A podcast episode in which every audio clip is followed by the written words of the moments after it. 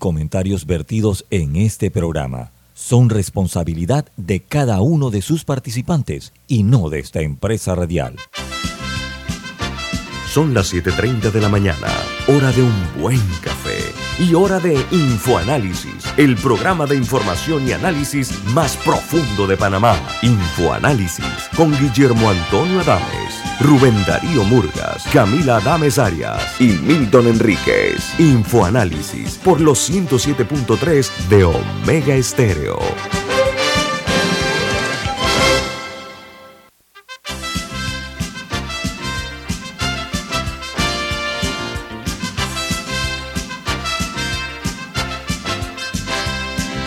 Muy buenos días y bienvenidos a Infoanálisis, un programa para la gente inteligente. Hoy es viernes 11 de noviembre. Esperamos que hayan disfrutado ayer eh, el, del día libre y también de las celebraciones del primer grito de independencia desde la Villa de los Santos. Los saludamos esta mañana Camila Dames y Alexandra Siniglio.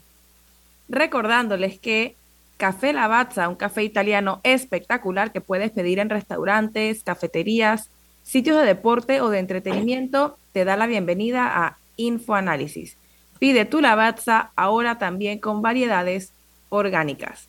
Les recordamos también que pueden escuchar este programa en todas las frecuencias de Omega Estéreo, 107.3 en la capital, Chiriquí, Bocas del Toro, Veraguas, o también, bueno, en el área metropolitana, y también en 107.5, eso sí es para el área de provincias centrales. Adicionalmente, pueden escuchar el programa a través del canal 856 de cable de Tigo.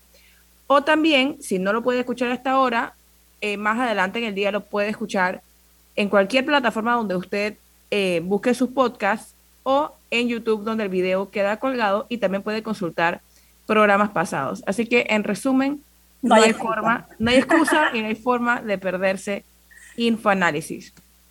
Empezamos con un repaso de lo que hace noticia en el mundo. Se siguen contando los votos en las elecciones intermedias de Estados Unidos.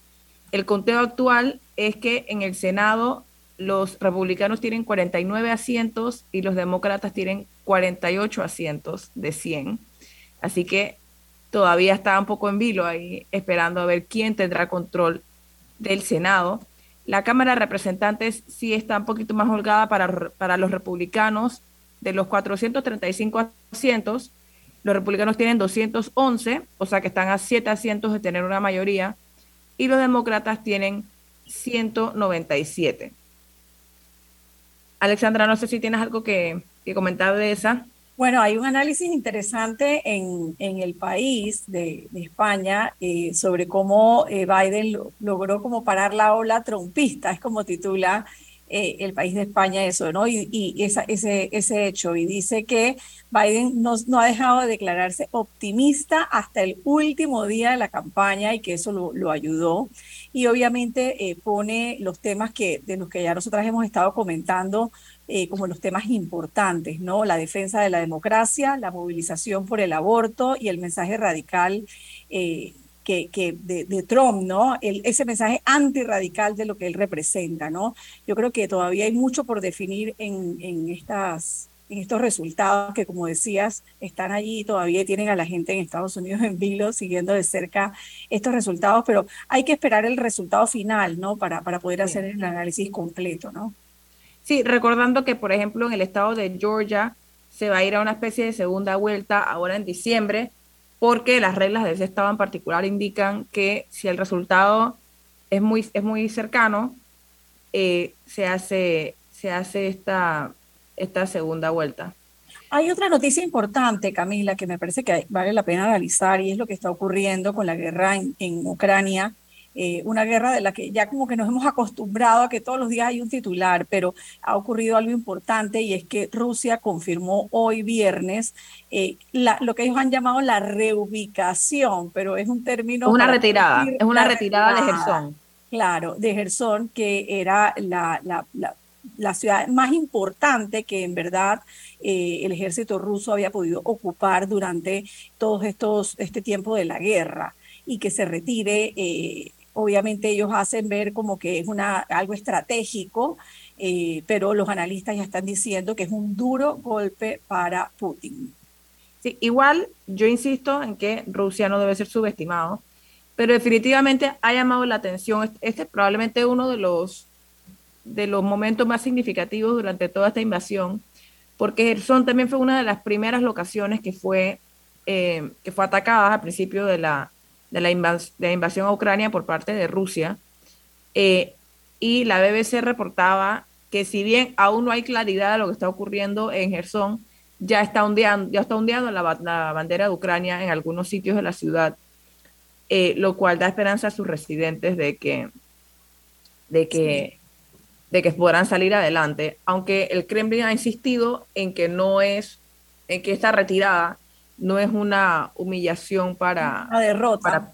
ni una derrota ni una humillación para Putin. Otra noticia que me, que me llama la atención, Camila, eh, y que tú y yo sé que le hemos dedicado mucho tiempo al tema de, de las mujeres, eh, no solamente en Irán, sino también en Afganistán. Los talibanes han prohibido a las mujeres acceder a los parques públicos de Kabul y llama la atención porque ya había restricciones, era como el, era el último e, espacio en donde era, era como la era como la pandemia en el momento en que nada más se podía salir ciertos días a ciertas horas, las mujeres tenían tenían horarios estipulados para ir a estos sitios de esparcimiento, eh, como parques Donde y plazas. no se mezclaran con los hombres. Exacto, por eso eran, eran horarios específicos. Ahora sí, ya es una restricción total, es una, una puerta que se le cierra a, a estas mujeres que, que, la verdad para mí sigue siendo, sigue siendo sumamente triste y decepcionante. O sea, solamente pensar en las libertades que ellas habían logrado conseguir eh, luego de la, primera retirada de los talibanes, hace ya una década o más. Eh, y o sea, al final son las mismas mujeres, o sea, muchas de ellas han, visto este ciclo de, de, subidas y bajadas en sus, en sus libertades. Y bueno, las nuevas generaciones que solamente conocían la libertad, eh, lamentablemente están bajo, bajo, esa, bajo esa situación. Ya se les prohíbe eh, viajar si una escolta, lo que llaman escolta masculina, eh, tienen obligatoriamente que llevar el hijab o la burka siempre que salgan de casa. Las escuelas secundarias para niñas también llevan cerradas más de un año, o sea que ni siquiera tienen acceso a la educación. Eh, así que se, va cerrando, se va cerrando cada vez más. Cuando ya piensas que no les pueden quitar más nada, les siguen quitando, ni siquiera pueden estar en la calle eh, cuando sus hijos están jugando, los varones niños están jugando en la calle, ellas ni siquiera pueden estar en la calle supervisando a sus hijos, tienen que hacerlo a través de la ventana. Imagínense lo que es vivir así, ¿no? No, sí. No me yo no me puedo imaginar. Yo tampoco, es, algo inimaginable, exacto. Bueno, eh, si nos vamos a la región de América Latina, el presidente Pedro Castillo, la verdad, ha tenido una presidencia bastante turbulenta.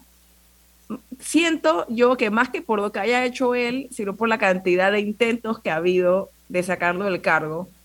Eh, sabemos que Perú eh, tiene, yo creo que si buscáramos como el índice de reemplazo de mandatario eh, en la región, definitivamente Perú se llevaría el premio.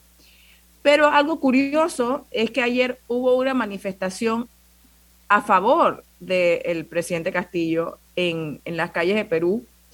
Eh, y esto la gente pedía que se cerrara el Congreso en apoyo al, al, mandatario. Estos eran cientos o miles de, simpatizantes que, que, salieron a las calles eh, para defenderlo. Él actualmente enfrenta eh, seis investigaciones eh, por, presunta, por presunta corrupción, pero sí me llamó la atención porque usualmente, usualmente lo que vemos son manifestaciones en su contra o buscando su salida. Y en este caso, sí fueron sus simpatizantes los que salieron. Lo lamentable es que los medios reportan incidentes violentos en esa, en esa manifestación en Lima, ¿no? Esa, esa marcha de apoyo, como dices, terminó con una represión violenta por parte de la policía que acusa a los manifestantes de haber violado un cerco eh, policial que se había establecido. Y las imágenes son lamentables, de verdad. Sí. Otro tema que estaba dando vueltas es que, es que ayer hubo un, un nuevo incidente. Yo cuento que este sería el cuarto, no sé si me estoy saltando alguno, en que manifestantes o más bien activistas ambientales, eh, se pegaron a una, a una obra, esta vez de Andy Warhol. O sea, escribieron unas cosas con, con un marcador, luego se pusieron la goma y se pegaron contra, contra esta serigrafía del artista. Yo, me parece que es el cuarto, porque hubo uno en que tiraron, el, primero que fue en el que tiraron una sopa. Sí. También, también hubo uno contra un Monet. Y en, y en Madrid también hubo uno, en el Museo del Cabo. Entonces me parece que este es el cuarto. A mí me parece tan absurda esa protesta, de verdad que no la entiendo. Yo, sé que hay todo un debate. Yo te debo ser totalmente honesta. No me decido. Eh, o sea, no, no, no, me decido en qué, cuál es mi posición con estas protestas. Pero qué culpa tiene el arte. Sí, yo, yo, escucho a la gente decir eso. Pero al mismo tiempo. tantas cosas que puede. Que, no, definitivamente. la asamblea, yo no sé, pero no al arte. Definitivamente, sin embargo, se han hecho escuchar y ver. Eh, entonces, no sé si ese era parte del punto. O sea, el punto no era qué culpa tiene el artista, sino dónde les dolería a la gente si hicieran, no sé, como te digo, por eso estoy un poco indecisa en, en mi opinión sobre, sobre esta protesta. Bueno, el Consejo de, de Museos tiene, tiene, una organización de museos, lo ha tildado de vandalismo. Y yo creo que sí, yo, yo sí estoy de acuerdo con que es vandalismo. Yo creo que, que quienes admiramos el arte y, y, y, y, valoramos lo que, lo que representa, eh, no podemos estar de acuerdo con ese tipo de protestas. Yo creo que hay otras formas de llamar la atención. Simplemente no, no sé, me parece, no, sé, no, no la apoyo. En este momento apoyo la causa, pero no la Ajá. Sí, y, y mi indecisión en parte es porque, sabiéndolo desde el punto de vista de, lo que buscaban hacer, me hace pensar un poco en qué tan efectivas fueron, fueron llamando la atención. O sea, si se hubieran parado en la calle o se hubieran encadenado un árbol, no sé si habrían llegado a ser titulares mundiales. Entonces, y, y, una vez leí, no sé si fue de un activista o alguien que decía que un poco el punto es que por qué nos interesa más una obra de arte que, el planeta, o sea, ¿por qué la indignación se va a un pedazo de tela pintado por una persona versus el punto de la protesta? Entonces, como te digo, definitivamente me parece que han cumplido el cometido de en algo poner a pensar a algunas personas. A costa de qué, a costa de qué, si es el debate, afortunadamente estas obras en su mayoría cuentan con con algún vidrio o acrílico o algo que las protege. Y por lo menos yo no he escuchado que ninguna haya sufrido un daño irreversible. Yo no, yo no he escuchado que lo haya sufrido. Eh, ahora que mencionabas lo de la entidad esta que rige a los museos, eh, los directores de un centenar de, de, museos sí dijeron que estas activistas subestiman la fragilidad de las piezas. Eh, así que yo, yo entiendo lo de que son un legado para la humanidad y que, y que sí, sí tienen un valor mucho mayor a otros, a otras cosas que ellas podrían haber, eh, porque creo que, creo que todas han sido mujeres, sí. que ellas podrían haber tenido como objetivo para hacer, para hacer sentir su protesta más que una obra de arte. Lo que no sé es la habilidad que tienen para, para lograrlo, porque eh, los que hemos tenido la oportunidad de ir a uno de estos museos sabemos que hay unas estrictas medidas de seguridad, y que tú no te puedes ni siquiera, hay unos cordones que a veces te impiden eh, acercarte un poquito y apenas cruzas un poquito ya te están llamando la atención. Ahí está, estas muchachas tienen una habilidad increíble para, para escabullirse esa seguridad y, y, hacer eh, estos actos, ¿no? Lo que sí espero es que eso también no, no, implique mayores restricciones para personas que busquen admirar el arte en el futuro. Lo va a hacer, claro que lo va a hacer, definitivamente. Antes que se nos acabe el tiempo de las Inter, nada más quería comentar un caso que está conmocionando a México y es el asesinato de una muchacha, se llama Ariadna, de 27 años, y que ha puesto eh, el debate eh, o los ojos nuevamente en México, por un lado, porque las autoridades han dado versiones contradictorias sobre lo ocurrido en este, en este caso, este feminicidio. y por otro lado, porque aparentemente eh, la persona que está acusada es un gran magnate, una persona de mucho dinero, y, nuevamente el debate sobre cómo se giran las investigaciones cuando se trata de poderosos, ¿no? Eh, la noticia es titular en los principales medios de, comunicación eh, del mundo, Ariadna López, una chica de 27 años y que fue asesinada en México. Bueno, con esa triste noticia eh, nos vamos a un cambio comercial. En breve regresamos a Infoanálisis, un programa para la gente inteligente.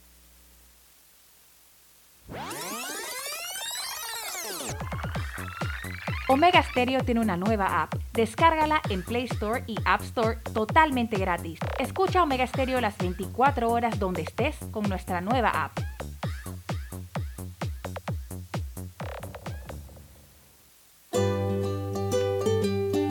En la vida hay momentos en que todos vamos a necesitar de un apoyo adicional. Para cualquier situación, hay formas de hacer más cómodo y placentero nuestro diario vivir. Sea cual sea su necesidad, en Hogar y Salud los apoyamos haciéndole la vida más fácil, porque contamos con la experiencia necesaria para recomendarle lo que usted necesite.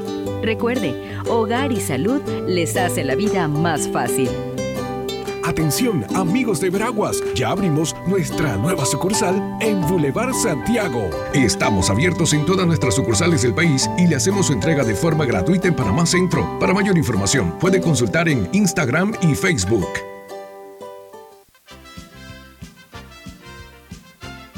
La gente inteligente escucha InfoAnálisis. Los anunciantes inteligentes se anuncian en InfoAnálisis. Usted es inteligente. Llame al 269-2488 y todos lo sabrán. Infoanálisis, de lunes a viernes de 7 y 30 a 8 y 30 de la mañana, en donde se anuncian los que saben. Hay quienes se levantan antes que el gallo cante, quienes desde la oscuridad encuentran una luz de esperanza quienes ven la oportunidad de crecer uniendo pueblos y son los mismos quienes ven progreso en el cambio. A nuestros clientes por inspirarnos a avanzar, a progresar por casi 100 años. Les damos gracias visionarios y ASA.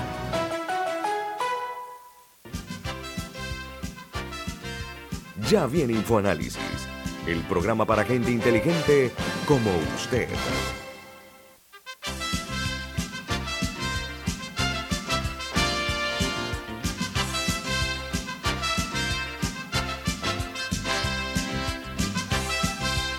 Estamos de regreso en InfoAnálisis, un programa para la gente inteligente, recordándoles que en Banco Aliado te acompañan en tu crecimiento financiero. Ahorra con tu cuenta Más Plus y genera hasta 2.5% de interés. Banco Aliado, tu aliado en todo momento. Puede visitarlos en su página web bancoaliado.com o seguirlos en sus redes sociales como arroba Banco Aliado. Banco Aliado, tu aliado en todo momento. Bueno, Alexandra, eh, ayer, como comentamos al inicio del programa, se celebró el, el, primer grito de independencia en la Villa de los Santos, 10 de noviembre. Muy lindos los desfiles y todo. Sin embargo, siento yo que la celebración quedó un poco empañada por eh, la dura situación que vivían algunas comunidades de la provincia y del área de Azuero en general, como Tonosí, eh, Macaracas creo que también tuvo, tuvo serios, eh, sufrió serios daños por las lluvias e inundaciones. Eh, una vez el clima, una vez más, el clima sigue golpeando diferentes comunidades del país. La carretera Cambutal, por ejemplo, está, vi unas imágenes totalmente destruidas, esa carretera actualmente inútil, lo cual también dificulta, dificulta la vida a los productores, que al final ese es su, su modo de vida. se dio a conocer que lamentablemente 1.800 eh, cerdos perdieron la vida, ahogados también, eh, que además del triste desenlace para el animal en sí, para, estoy segura que para, no sé si fue, no sé en cuántas diferentes fincas, ajá, no sé en cuántas fincas fue, o sea, no sé, no sé cómo está distribuida la pérdida. Las imágenes son horribles, ¿no? Sí, no, no, las recomiendo a nadie, no las busquen porque son terribles, pero no sé, o sea, no sé entre cuántas familias está distribuida la pérdida pero definitivamente en esta época del año también, que se acerca Navidad y que estoy segura que muchos buscaban vender esos cerdos eh, para la venta de jamones. Hay muchas familias en, en, en, Los Santos y en el área de Azuero en general que, que deben estar pasando momentos muy difíciles eh, por, por las crecidas de río y las inundaciones que vieron varias de estas áreas. Y el Ministerio de Educación suspendió clases hoy en Herrera y en Los Santos. La medida también aplica para los distritos de Santa Fe, Mariato y Soná en Veraguas. Y bueno, la, la, la causa es el, mal tiempo que permanece. Eh, la empresa de transmisión eléctrica, el Sistema Nacional de Protección Civil están monitoreando lo que acontece y es más, más un aviso de, de prevención eh, parece que las lluvias van a continuar y por eso eh, esta mañana eh, veía declaraciones del Sistema Nacional de Protección Civil que además está haciendo como un censo en el área para determinar la cantidad de viviendas afectadas, porque esa información todavía no termina de estar clara. Como decía, son comunidades, algunas de difícil acceso, otras con carreteras que ya estaban mal o que se han visto afectadas también por las lluvias. O caminos de tierra. Y los deslizamientos de tierra, además, ¿no? Claro que sí. Sí, sé que se está hablando de por lo menos 300 eh, familias afectadas. Ese es el número que ese es el número de ayer. Criminal, exacto. Ajá, no sé si había alguna actualización. Sí me parece que el anuncio del Meduca estuvo un poco tardío. Yo recuerdo, yo me metí ayer porque yo vi que, que, el diario Crítica, creo que fue el primero que vi que lo, que lo publicó, pero o sea, lo publicó nada más un, un tweet diciendo el Meduca suspende clases entonces yo de una vez me metí a la cuenta del Meduca, esto a eso de las 7 y 30 de la noche de ayer, y a esa hora no encontré ninguna comunicación al respecto. Eh, y, y, yo recuerdo que yo le pregunté a alguien que se había escuchado al respecto, me dijo no, o sea, a, otro periodista. Eh, así que, francamente, me parece que el anuncio del Meduca vino un poco tardío. A esa hora había familias que seguro, si iban a ir a la escuela el día siguiente, ya estaban alistándose para eso, pues.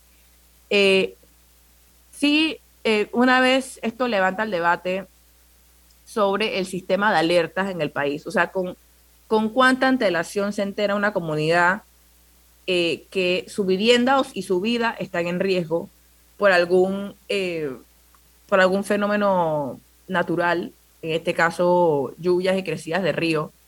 Yo sí sé que había una alerta verde a nivel nacional hasta, hasta hoy, hasta el 11. Eh, después sí sé que se anunció una alerta amarilla, que es el siguiente nivel de peligrosidad, para, para varias zonas del país.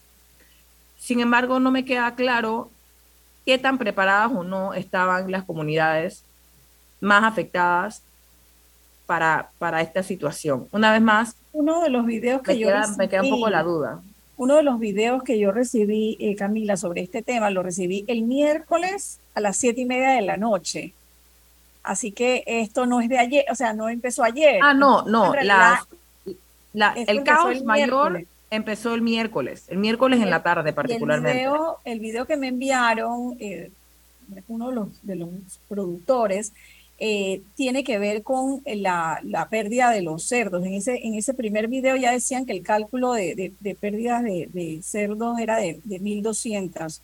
Eh, y el testimonio de la persona que graba, que, que dice su nombre y en este momento no lo recuerdo, dice, de milagro pudimos salir nosotros. O sea, era la advertencia ante la magnitud del desbordamiento del río La Villa. Esto era específicamente en el área del desbordamiento del río La Villa y eh, hay que pensar que cuando hay un desbordamiento y una crecida de ríos de esta magnitud, no solamente es que, bueno, agarro y salgo corriendo, hay, hay niños, hay personas mayores que tal vez tienen problemas de movilidad, hay eh, personas con discapacidad, o sea, que tomar, eh, escapar a esa crecida del río que posiblemente viene repentinamente, no es tan fácil. Así que por lo menos hasta ahora, gracias a Dios, no se han notificado de pérdidas de vidas humanas, pero... E, esto nos llama la atención de que no, en realidad no estamos preparados para este tipo de eventos. No, y también de cuántas personas y comunidades viven en situaciones precarias frente al clima.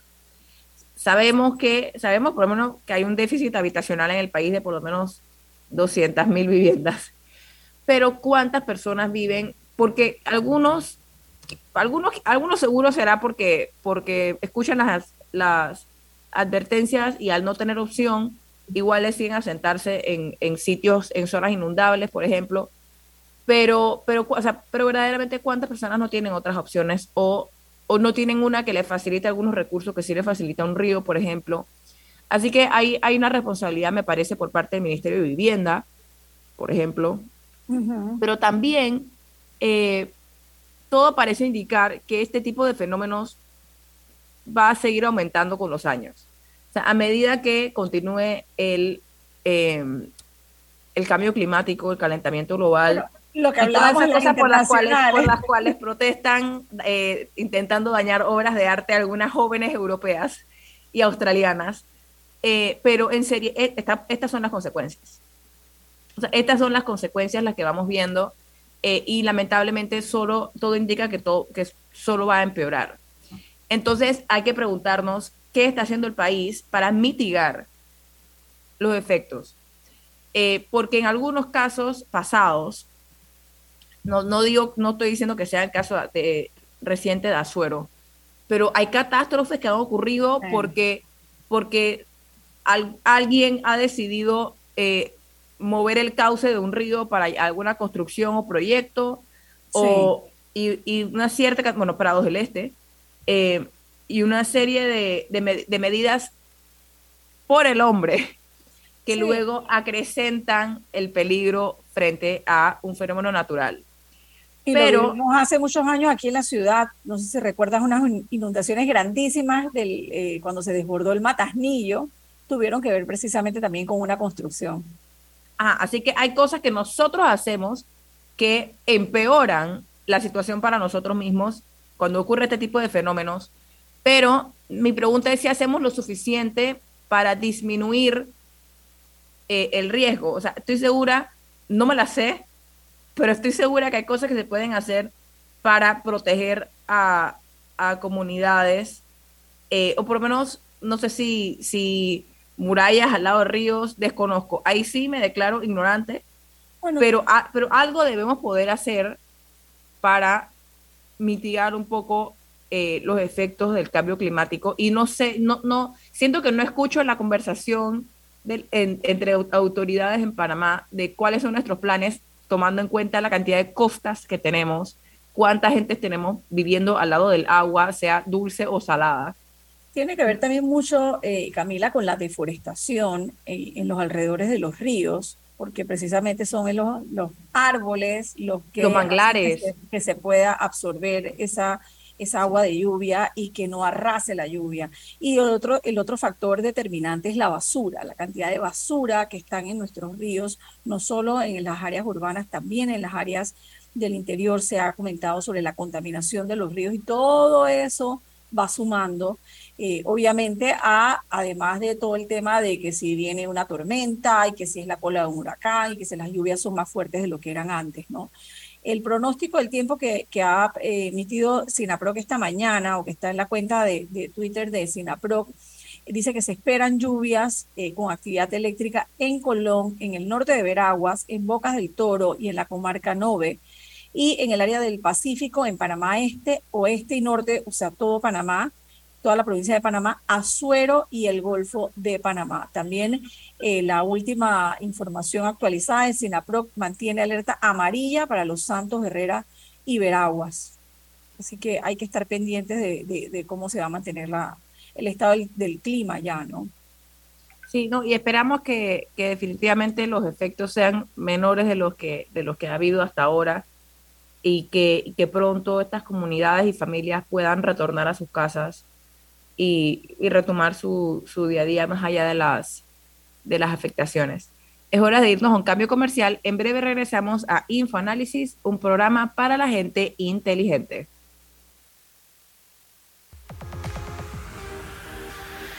Omega Stereo tiene una nueva app. Descárgala en Play Store y App Store totalmente gratis. Escucha Omega Stereo las 24 horas donde estés con nuestra aplicación totalmente nueva. Dale mayor interés a tus ahorros con la cuenta de ahorros Rendimax de Banco Delta. Gana hasta 3% de interés anual y administra tus cuentas desde nuestra banca móvil y banca en línea. Ábrela ya en cualquiera de nuestras sucursales. Banco Delta, creciendo contigo. La gente inteligente escucha InfoAnálisis. Los anunciantes inteligentes se anuncian en InfoAnálisis. Usted es inteligente. Llame al 269-2488 y todos lo sabrán. Infoanálisis, de lunes a viernes de 7 y 30, 8 y 30 de la mañana, en donde se anuncian los que saben. Grupo Clásico, 30 años brindando las últimas tendencias de la moda, con Hugo Boss, Clásico Womo, Suit Supply y Clásico Off, el grupo de tiendas de ropa masculina más elegante del país. Hugo Boss, marca número uno en el mundo de la moda masculina. Clásico Womo, una selección de la moda europea más exclusiva en un solo lugar. Suit Supply, la tienda que está rompiendo el estereotipo de la ropa masculina. Clásico Off, los mejores precios en tus marcas favoritas. Visítanos en los mejores centros comerciales del país. Grupo Clásico, 30 años liderando la moda masculina en Panamá. El clientelismo político es el peor enemigo de nuestra democracia, porque te quita lo más valioso, la libertad de hacer oír tu voz. Puede venir en forma de regalos o promesas a cambio de tu firma o tu voto, pero no te confundas. Es un delito. Denúncialo ante la Fiscalía General Electoral. Tribunal Electoral. La patria la hacemos contigo.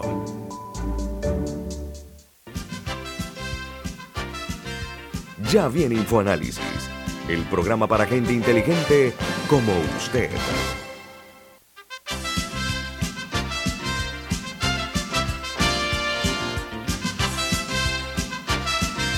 Y estamos de vuelta en InfoAnálisis, recordándoles que Florida State University anuncia que tiene sus, sus matrículas abiertas para enero 2023. Conozca el programa Becas 2 más 2 que ofrece esta universidad y se puede ahorrar hasta 15 mil dólares al año. Esta es una universidad americana en la lista de las 20 mejores universidades públicas de Estados Unidos y usted puede llamarlos o escribirles al 6213-6963. Repetimos, 6213-6963, número de Florida State University. Bueno, otra noticia importante es que ayer Presidencia anunció que el presidente Cortizo eh, viaja hoy, o no sé si ya salió, para Houston, Texas, en Estados Unidos, para seguimiento médico. Este viaje durará hasta el 17 de noviembre, día que el mandatario regresa al país. Ellos eh, insisten en que este es un seguimiento médico que ya estaba establecido desde el primer viaje que el presidente hizo el pasado mes de julio, esto debido a su diagnóstico de mielodisplasia de bajo riesgo. Em, y, dicen que esta es una evaluación médica y que el presidente está en buen estado de salud. Este fue el anuncio. los médicos del MD Anderson en Houston, prestigioso centro médico de, de, Estados Unidos. Sí, y la verdad es que desde, desde que se hizo público el, el diagnóstico, que generó algo de alarma al inicio, porque al final del día esta es una, o sea, todos sentarnos a buscar en Google qué significaba una mielodisplasia, em, básicamente es una preleucemia, pues. Es un, o sea, es un desorden de la sangre em, que en muchos casos lleva a una leucemia aguda y había algo de, preocupación por lo que esto podría implicar para el estado de salud del presidente. Sin embargo, em, se dijo que era de bajo riesgo, y hasta el momento, eh, por lo menos no se, no, no se ha sabido, no se ha publicado, ni un tipo, no se ha compartido ni un tipo de información de que, de que el estado de salud del presidente esté particularmente delicado, que sea una fuente de preocupación. Sí hemos visto que eh, utiliza mascarilla en eventos, lo cual me parece muy razonable. Me llama la atención que él la utiliza y quienes lo rodean no. Eh, eso sí me, me llama la atención pero, eh, pero sí, quizá al, regreso del viaje se dará, se dará a conocer una nueva actualización de, cualquier situación que pueda estar enfrentando el presidente. Sí. Bueno, vamos a estar pendientes de lo que ocurra entonces y la información que se publique para compartirla con, los oyentes. Yo te quería aprovechar para, para actualizarte un poquitito. Hoy se cumplen, bueno, los 10 días de, de la explosión acá en la calle 54 o barrio. Y bueno, todavía mucha gente me, me, llama, me pregunta que cómo están las cosas. He visto incluso gente que como que transita como por aquí como para casi... Como, para vida genial, para vida genial. genial eh, en la situación. Yo les diría que eviten pasar por aquí porque la calle está bastante congestionada todo el tiempo. Permanecen eh, unidades de la Policía Nacional prácticamente todo el tiempo custodiando que nadie ingrese al PH Urbana. El PH Urbana ha sido, ya lo había comentado eh, los días anteriores, ha sido cubierto con, con una malla que dicen es una malla de seguridad para, para evitar eh, que si se desprende algún vidrio o alguna estructura de los, de los apartamentos que se vieron afectados, caiga a la calle. Además, ha sido recubierto en la planta baja con planchas de playwood para sellar totalmente el ingreso al edificio. Eh, algunos, algunos residentes que todavía tenían sus vehículos estacionados en el edificio pudimos ver que fueron ya retirados en los días anteriores, en los días pasados. Eh, así que prácticamente el PH está totalmente sellado. Eh, no se ha informado y no he visto, no he visto comunicación oficial sobre. Que los peritos han podido entrar. Sobre cuándo van a entrar. La última comunicación extraoficial que tuve con gente del Ministerio Público, me informaron que hasta que no se terminen de apuntalar, eh, me hablaron de todos los pisos, los peritos no podían regresar.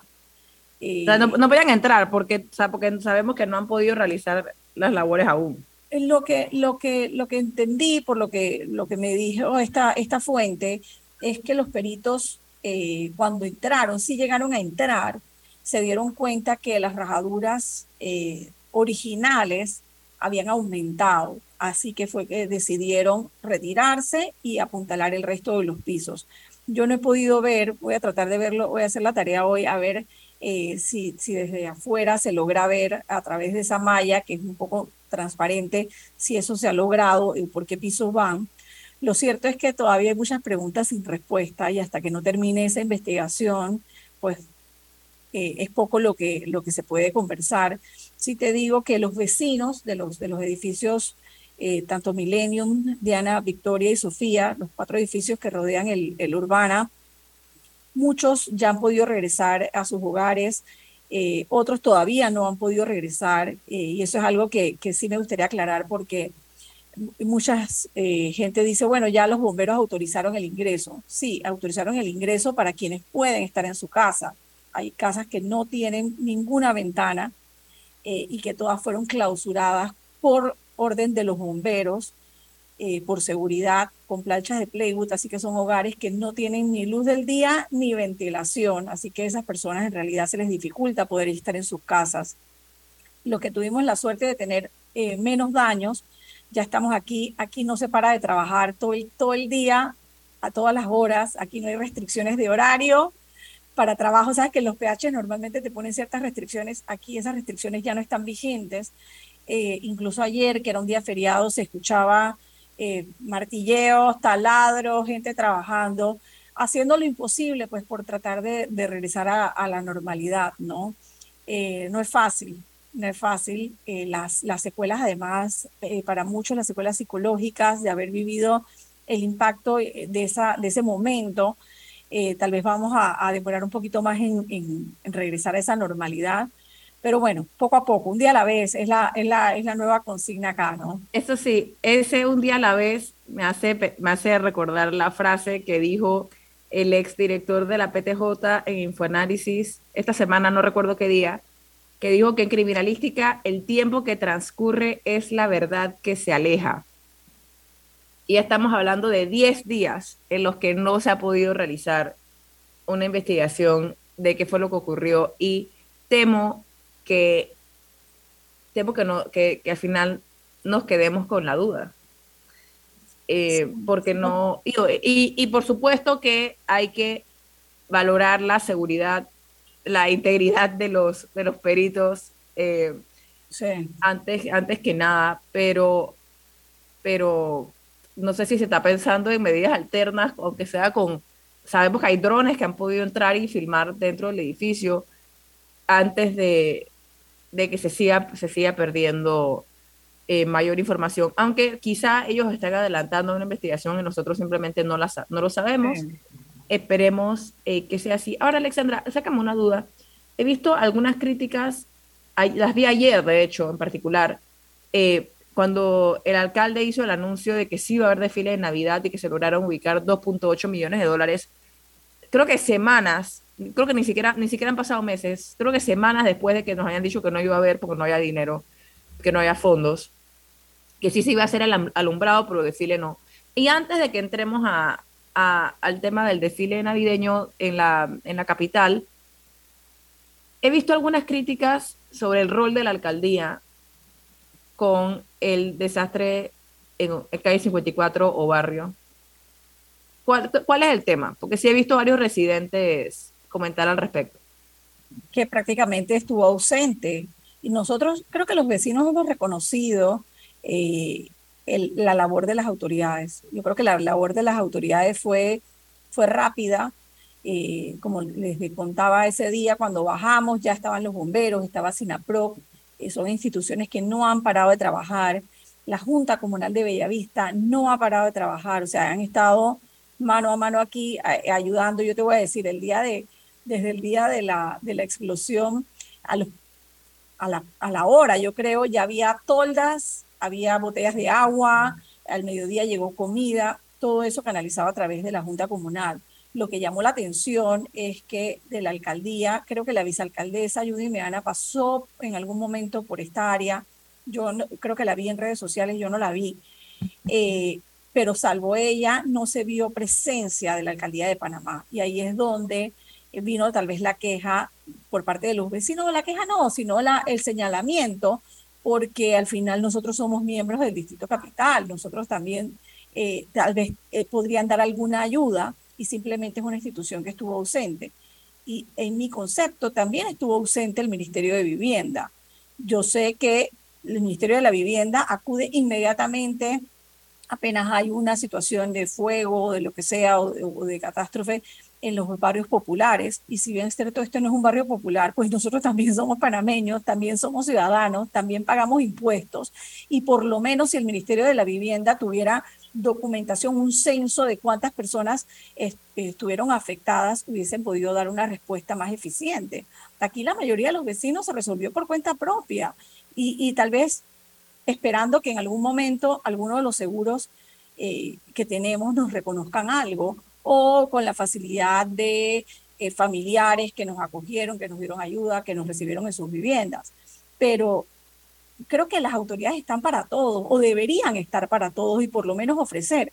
En estos edificios eh, viven eh, mucha gente mayor también que posiblemente necesitaba una ayuda por parte de las autoridades y simplemente no la recibió. Más allá de, de la respuesta de Senapro y los bomberos que se suscribe a una respuesta muy puntual en un momento de emergencia y a la de la Junta Comunal, ¿no? Que sí reconozco enormemente el trabajo. Tengo, tenemos que reconocer el trabajo de la Junta porque, porque sí se portó bien con los vecinos y se sigue portando bien. Ahora están organizando actividades para los niños, para tratar de, de que canalicen el estrés que vivieron. Hay muchos niños que no quieren regresar a sus casas. Eso lo están compartiendo los, los vecinos. Eh, también han eh, organizado jornadas con, psicólogos para los adultos también, porque no es solamente los niños, poder canalizar como, como esos sentimientos. Entonces hay muchas formas de ayudar que no son precisamente eh, dar dinero, que es lo que todo el mundo piensa, ¿no? Simplemente sentir la solidaridad. Y yo creo que aquí no se sintió la solidaridad ni del Ministerio de Vivienda ni de la Alcaldía Capitalina. Qué interesante ese último punto que mencionabas de, la atención psicológica. Yo también le escuché a, otra persona que vive en el PH Sofía, eh, que me comentó que ella decidió regresar a, a, dormir a su edificio con los hijos durante el fin de semana, a pesar de que todavía necesitaba hacer reparaciones en el apartamento y muchas otras cosas, porque ella vio en sus hijos chiquitos, creo que tenían como, creo que tienen como siete y nueve años, eh, me comentaba esta persona que, que los hijos estaban en un estrés muy grande y que si su casa había explotado y que si no iban a poder regresar más nunca. Y ella como madre dijo, sabes que mis hijos necesitan, necesitan ver la casa, necesitan regresar eh, y ver la situación. Así que eh, espero que todo el que necesite la ayuda la logre recibir Y esto también me parece que es un excelente ejemplo de que de la importancia de los gobiernos locales, eh, la importancia de que haya organización por parte de los mismos, eh, capacidad de atender catástrofes, capacidad de atender a su población. Y, hablando de gobiernos locales, no me voy a referir a las alcaldías, sino, sino lo que mencionabas, los, los, las juntas comunales y los representantes de corregimiento, etcétera, porque al final del día son el primer contacto, casi el primer contacto que debe tener la ciudadanía con una entidad gubernamental, más allá del juez de paz. Y la, y la organización comunitaria también, porque te digo que aquí ha sido clave la, la organización comunitaria, o sea, sí tenemos edificios bastante bien organizados, con juntas de copropietarios que funcionan, que trabajan voluntariamente y eso ha sido clave para la recuperación también. Yo rescato también el trabajo voluntario de cientos de personas que aquí, eh, a pesar de, sus propios, eh, de, tener que resolver sus propios problemas en su casa, se volcaron a ayudar al resto y a, tratar de canalizar ayudas y organizar a los vecinos. Eso es clave y yo pienso que, que, que esa, ese rol comunitario es importante también. Sí, no, y que, y que verdaderamente es algo que, hay que fortalecer eh, a nivel nacional en cada una de las comunidades que exista esa, esa cohesión, eh, porque cuando, cuando llegan los problemas se necesita. Hora de irnos a un cambio comercial. En breve regresamos a Infoanálisis, un programa para la gente inteligente.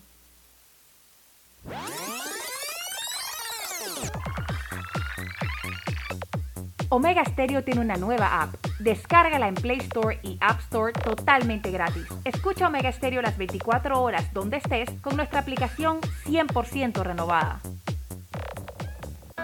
Hay quienes se levantan antes que el gallo cante, quienes desde la oscuridad encuentran una luz de esperanza, quienes ven la oportunidad de crecer uniendo pueblos y son los mismos quienes ven progreso en el cambio a nuestros clientes por inspirarnos a avanzar, a progresar por casi 100 años. Les damos gracias visionarios y ASA.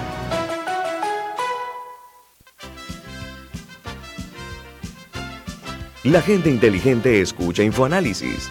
Los anunciantes inteligentes se anuncian en InfoAnálisis. Usted es inteligente. Llame al 269-2488 y todos lo sabrán. Infoanálisis, de lunes a viernes de 7 y 30, 8 y 30 de la mañana, en donde se anuncian los que saben.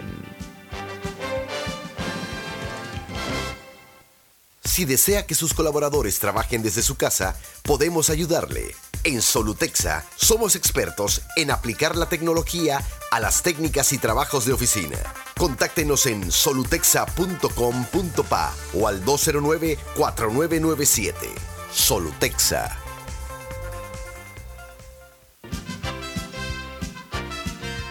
Ya viene InfoAnálisis, el programa para gente inteligente como usted.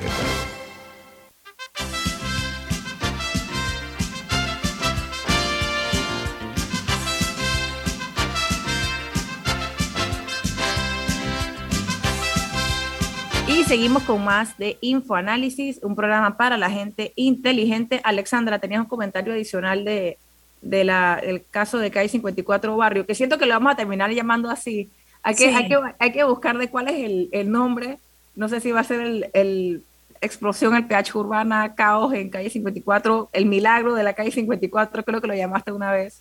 Yo lo llamo así porque... ¿Cómo terminamos bautizando el, el a mí, me, a mí me sigue sorprendiendo que ante la magnitud de los daños eh, no haya más víctimas. Está eh, la, propietaria del apartamento 12 del PH Urbana, que está delicada, es la información que tenemos, está en coma inducido con quemaduras eh, graves en su cuerpo, pero es la, la, única víctima grave y ante la magnitud de los daños, solo puedo decir que, que en verdad yo lo seguiría llamando el, milagro de la calle 54.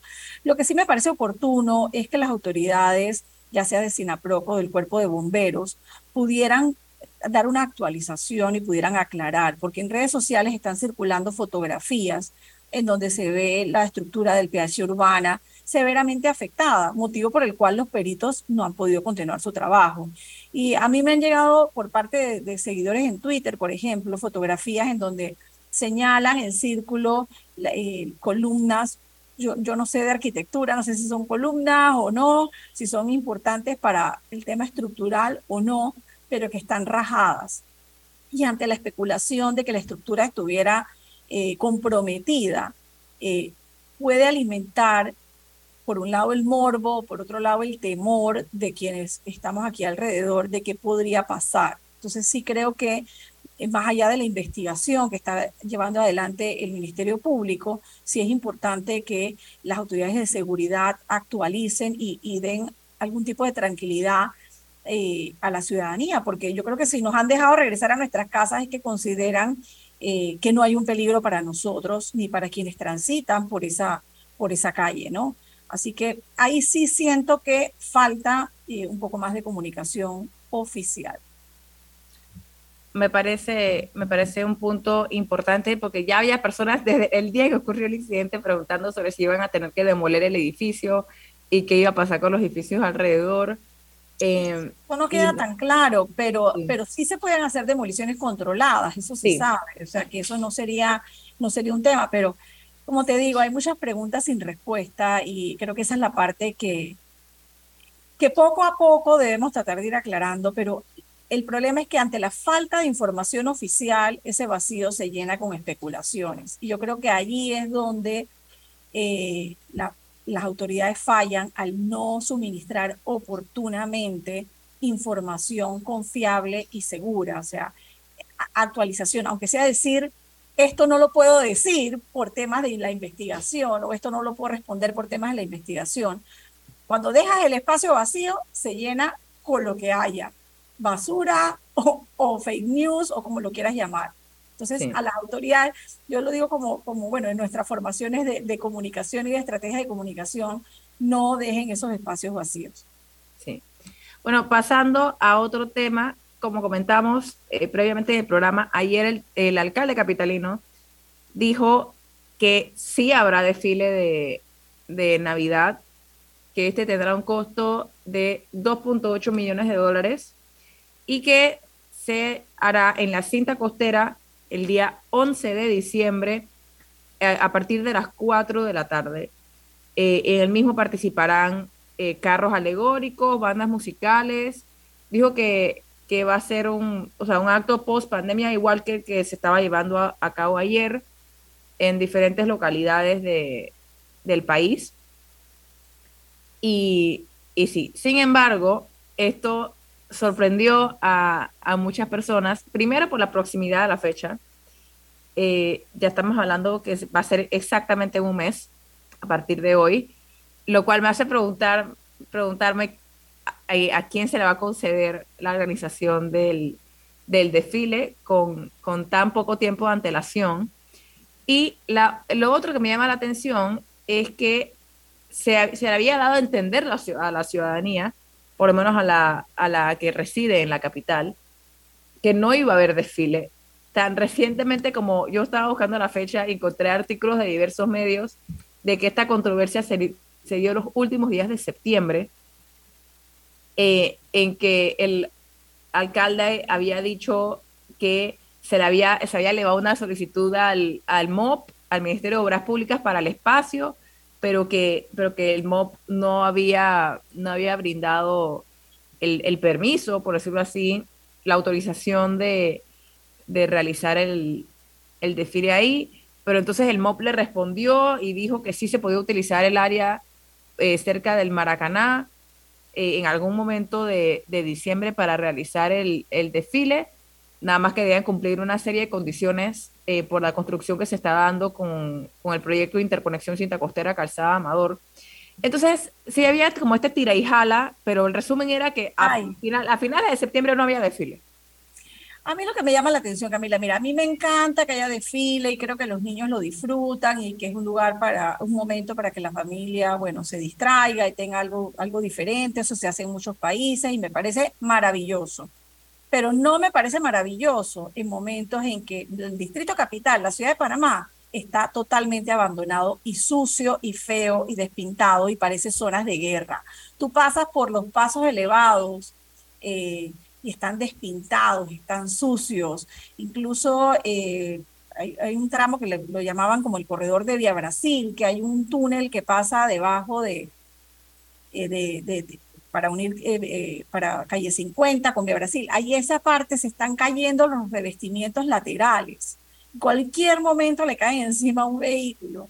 la ciudad no tiene aceras, están sucias las paradas, todo. Entonces, si tienes esos fondos, qué mejor regalo al Distrito Capital que darle un qué mejor regalo de Navidad que darle, ponerle bonita su ciudad, que ponerle bonito los lugares en donde transitas todos los días, de darle iluminación. Hay lugares que están totalmente oscuros y nos dan inseguridad. Quienes tienen que caminar a las paradas de buses temprano en la mañana o tarde en la noche se sienten inseguros. Entonces, con una ciudad en realidad en estado de abandono, ¿por qué nos vamos a gastar dos 8 millones de dólares, que creo que es el monto, en un desfile de Navidad. Yo nada más dejo la duda, yo nada más dejo la pregunta. Es un tema de prioridades y en este programa lo hemos hablado. No es que estamos en contra de una actividad o a favor de la otra.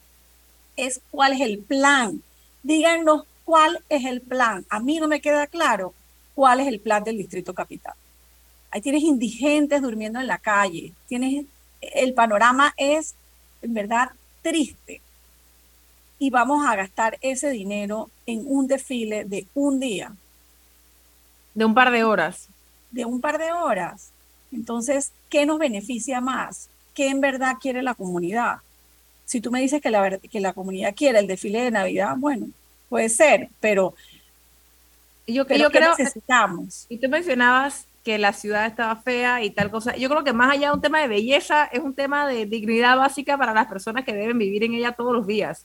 O la sea, ciudad está deprimente, la ciudad está, deprimente. En un estado de abandono total y absoluto. Los parques, que los parques están feos, los parques están sucios, la cinta costera hasta hace poco estaba llena de hierba. Y o sea, hay tanto. Oh, la cinta costera sí creo que es el MOP.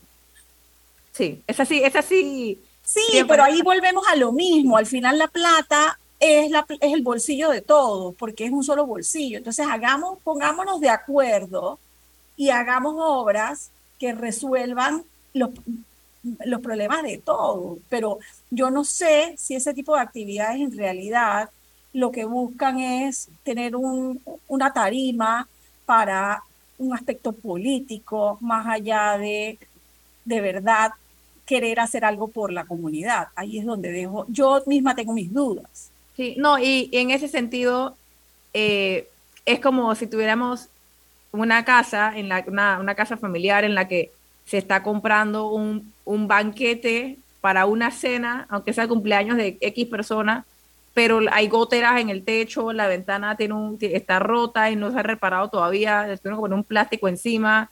Eh, sí, o sea, básicamente la casa está hecha un desastre, pero aquí vamos a tener un banquete de 2.8 millones de dólares que, que, que, uno lo ve muy, bonito, aplaude y de ahí uno se va para la casa.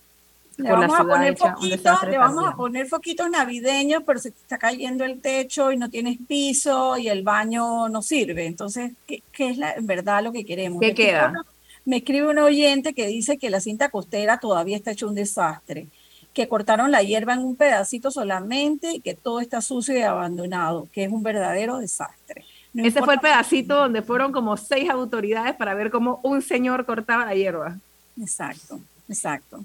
Bueno, y con esa breve reflexión, eh, es hora de poner punto final al infoanálisis de hoy. Muchas gracias a todos los oyentes por acompañarnos y esperamos que tengan un muy lindo fin de semana. Se despide el equipo de Infoanálisis. Alexandra Siniglio.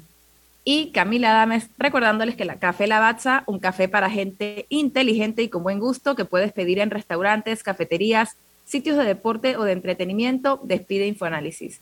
Pide tu Lavazza ahora también con variedades orgánicas. Nos vamos. Ha finalizado el Infoanálisis de hoy.